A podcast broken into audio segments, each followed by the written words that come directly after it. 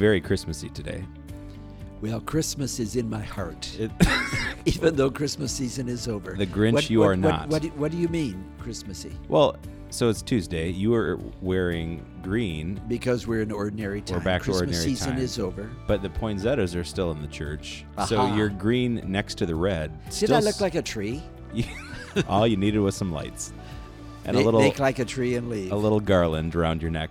Hi everybody, welcome to the 23 podcast. Michael here with Father Herb. Hello, everybody. And I, since we're talking about Christmassy, I have to ask you, what did you do with the Christmas decorations? They are the gone. nativity set is gone. The trees are gone. We did it. Actually, I'm pretty proud of us. We we got everything taken down in about 90 minutes flat yesterday, which was quite good. and beautifully packed Everything's packed, and then we and moved- label, labeled so you can find it next year. Yeah, we, we're pretty organized about it. And then this morning, Tuesday morning, we moved it back to its storage facility, at an AKA. undisclosed location. Okay, we, aka your house.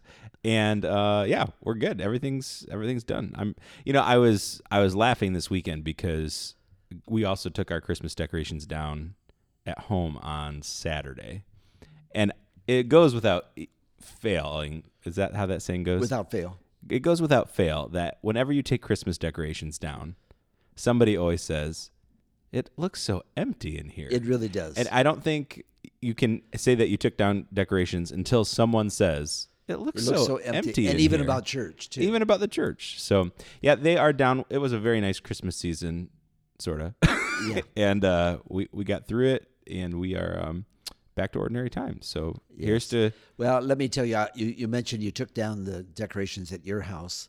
I took most of the the decorations off of my tree on Sunday, Yeah. but I didn't take the tree down, nor did I put all the ornaments. They were all lying on the couch because I wanted to kind of sort them as I put them away this year. sure. and I thought I'll do that during the Ohio State Alabama game. uh, and it turned out I had plenty of time to put everything away during the say. Ohio State Alabama game. Sure. Are you are you Am I in mourning? Are you okay? I'm okay. it's just a game. Now, you say that when your team loses. That's true. it's just a game. Now, if your team wins, you say, "Oh, it was a great game," That's and not- boy, I want to relive that. I was going to say that's not what I'm hearing from the Browns fans right now.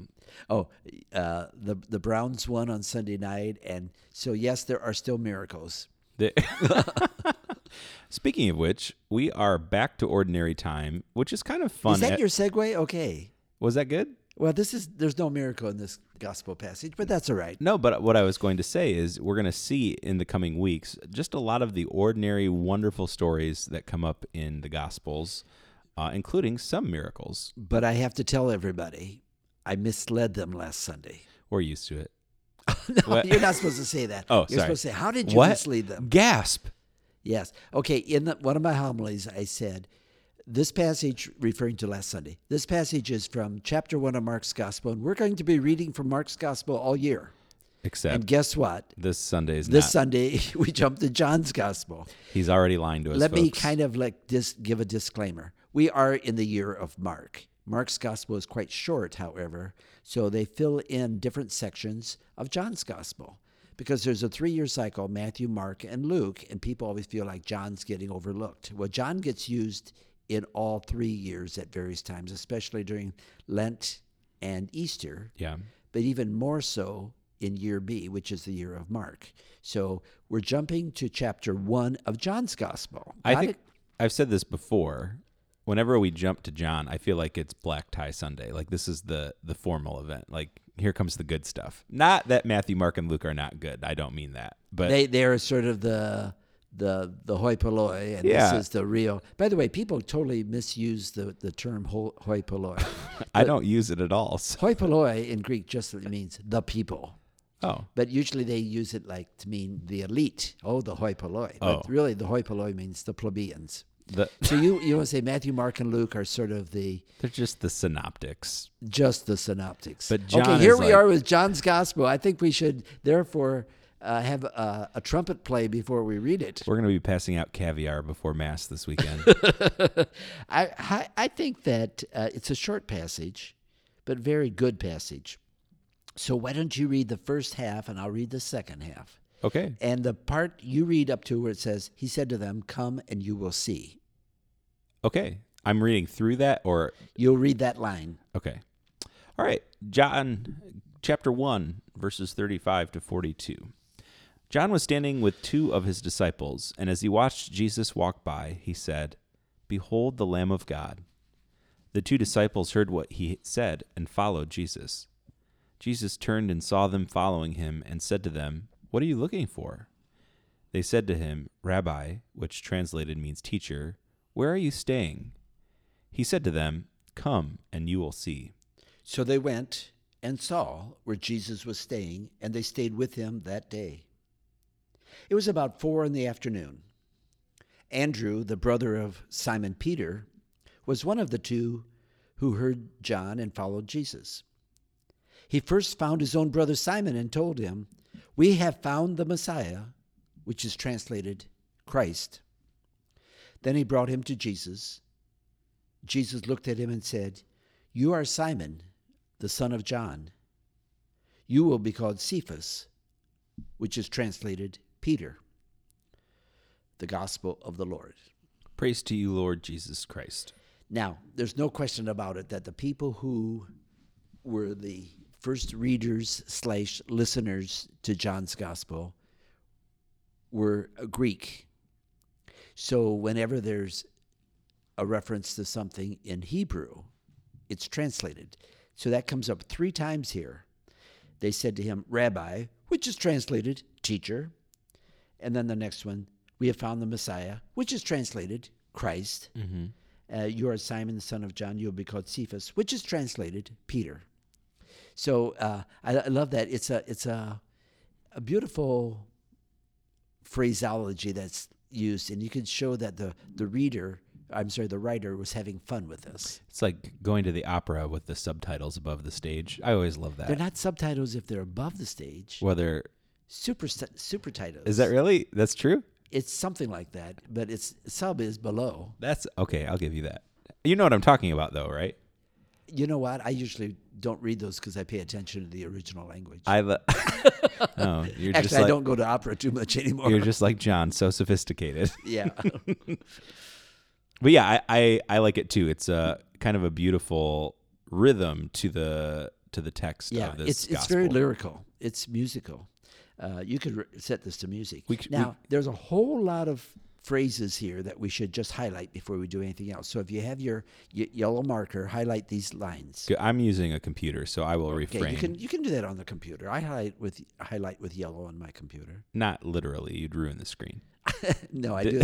Okay, Digitally. Okay, but yeah, digitally. But you know, John the Baptist is there. So this is the first chapter of John's Gospel, and he he sees Jesus walk by and says, "Behold, the Lamb of God." Duh. We use that line at every single mass. We sing, "Lamb of God, who takes away the sins of the world, have mercy on us." Yeah. And then the priest says, "Behold, behold, the Lamb of God." One of the, dare I say, most beautiful sacred moments of the Mass. Not that one part of the Mass is better than the other, but it's a beautiful moment of well, the liturgy. it- I, I don't know that people always realize all these parts flow from one to the other, and most of them are biblic, biblically based. Hmm. So even to sing "Lamb of God, who take away the sin of the world," you know that's you know we don't, don't just make up these lines. Sure. And then when the priest says, "Behold, the Lamb of God, who takes away the sins of the world," you know, it's sort of like we just sang it, and so the as I hold up the host, I say, "Behold, this is Yeah. this is what you just said." Right. So, okay, so it's from here. And then the two disciples, who are followers of John the Baptist, start following Jesus. So John basically says, Hey, look, behold the Lamb of God. He's the one. So they say, John, goodbye. Goodbye. We're going to follow. We're going to follow Jesus. I I did kind of laugh in my head as they were just like, okay, it's kind of like, hey, look, there's Chipotle. Okay, let's go get a burrito. But but see, that is also a motif here. The first one, the motif is John sends them to Jesus, Mm-hmm. and one of those that of those two people is Andrew, and Andrew then brings Jesus to to Peter. Mm-hmm. So it's almost like the handing on of the message from one person to the next to the next. It's the the spreading of the faith. Yeah. In our Bible study Tuesday morning, we we talked about you know uh, evangelization, how a parish grows, how a church grows, and of course how we're going to have to rebuild and re-evangelize as we as the pandemic uh, comes to, towards an end, and we're certainly not there yet. Sure. But we're going to have to re-evangelize people again, and we're going to have to do it the same way we did it the first time. I I think often about the beginning of Blessed John the Twenty Third Parish. Weren't those incredible times? They were there. It, we didn't know how special those times were. Not that they were better than what we're we experience now. I don't mean that by at all. But it was so community focused and the evangelization was just a natural part of what we had to do to grow church right? The the seeds of faith were being spread from person to person just to show up in a cafeteria on Sunday morning to go to mass. Um, they were really beautiful times. You know, I had been told by other parishes when they had people who had been founders of other parishes around our diocese or elsewhere, mm-hmm. they often referred back to the, those first months, maybe first years, as the very special time. So I was kind of conscious of that. I was also aware of all the hard work, all the the make makeshift things we had. Oh, it was a total pain. I was thinking, I was just thinking of that even in the last 24 hours yesterday, moving some of the platforms that we had in the church for Christmas and moving them around. And I told um, Bobby, who was helping me move, I said, Bobby, we used to move 10 of these every Sunday just to set up Mass at the high school. And I got tired moving one yesterday. Or even being at your house today, taking the Christmas decorations back, thinking about rolling onto your driveway every Sunday morning at 6:45 to pick up the piano that we stored in your garage to take over to the high school. So- Yeah. So, yeah, there was a lot of m- literal manual labor, but there was But but we were sort of like missionaries. sure. And I think that's part of what's going on. And maybe that was the excitement of these two disciples, why they could so readily leave John the Baptist behind, because they were seekers.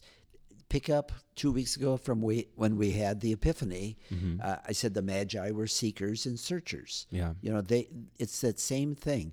We we all have to be seekers of the truth. We all have to be, and not just of the truth in an abstract way, but personified in Jesus. Okay, so let me continue with this passage. And so then this comes becomes very important in John's gospel. Jesus turned and saw them. Oh, you're following me. And they, they didn't make an excuse. You said that to me yesterday. Yeah. uh, He said, Why are you following me? yeah. What are you looking for? That's what Je- Jesus said. What are you looking for? And they said, Rabbi, where are you staying? Uh, they they didn't say, hey, we've got a an Airbnb uh, that you should try out. You, you need a place to stay. Sure. Uh, where are you staying? And he says, come and you'll see. I love that line. Come and see. Try it out. Spend time with me. Yeah. And then the very next line. So they went and they stayed. That also is a motif in John's gospel. They they went and stayed. In the agony in the garden, what does Jesus say to the apostles? Stay here and keep watch. Stay.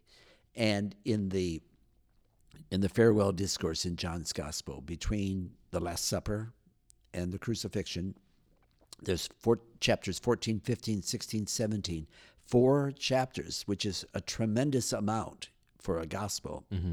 It's sort of like the last supper is over and they all kind of kick back a little bit and jesus gives them all of his final words of advice. They're all collected right there.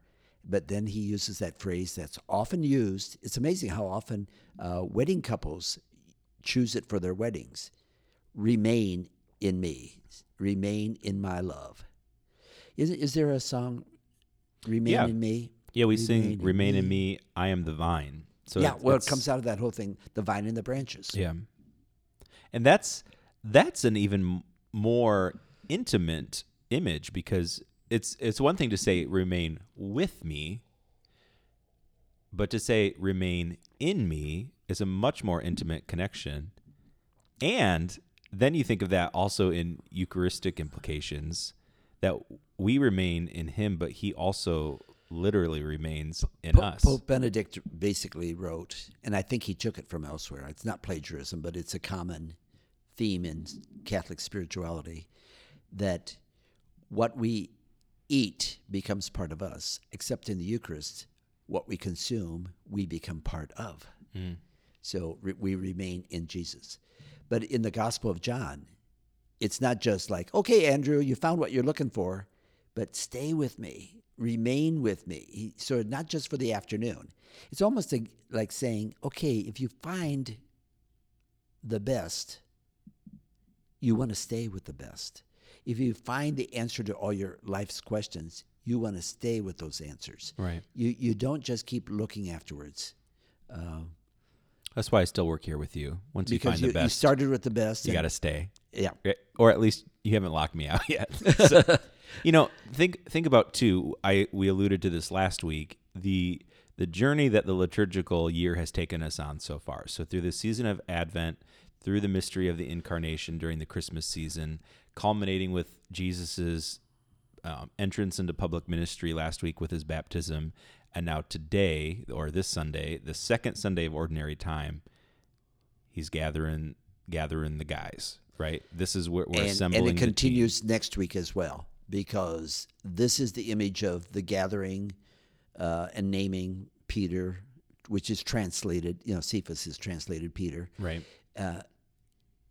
It's also reflected in Mark's gospel, which we get to read this uh, another viewpoint of the same thing next week. Yeah. So we get two weeks of this in this year, year B. Uh, so I, have, as a homilist, I have to make sure I don't say everything about Jesus calling his disciples this week, because we have uh, the second burial next week.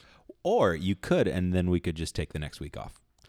Or uh, No, it doesn't work that it way. It doesn't Michael. work that. Okay. Well, I just thought I'd I try. think for some people, they say, I've had people say, I went to church so often when I was a kid, I don't need to do it the rest of my life. And I would say, boy, Oh, are you- wow. what a terrible misunderstanding of why you go to church. Sure. It's not like I got to get get the certain numbers in. Right.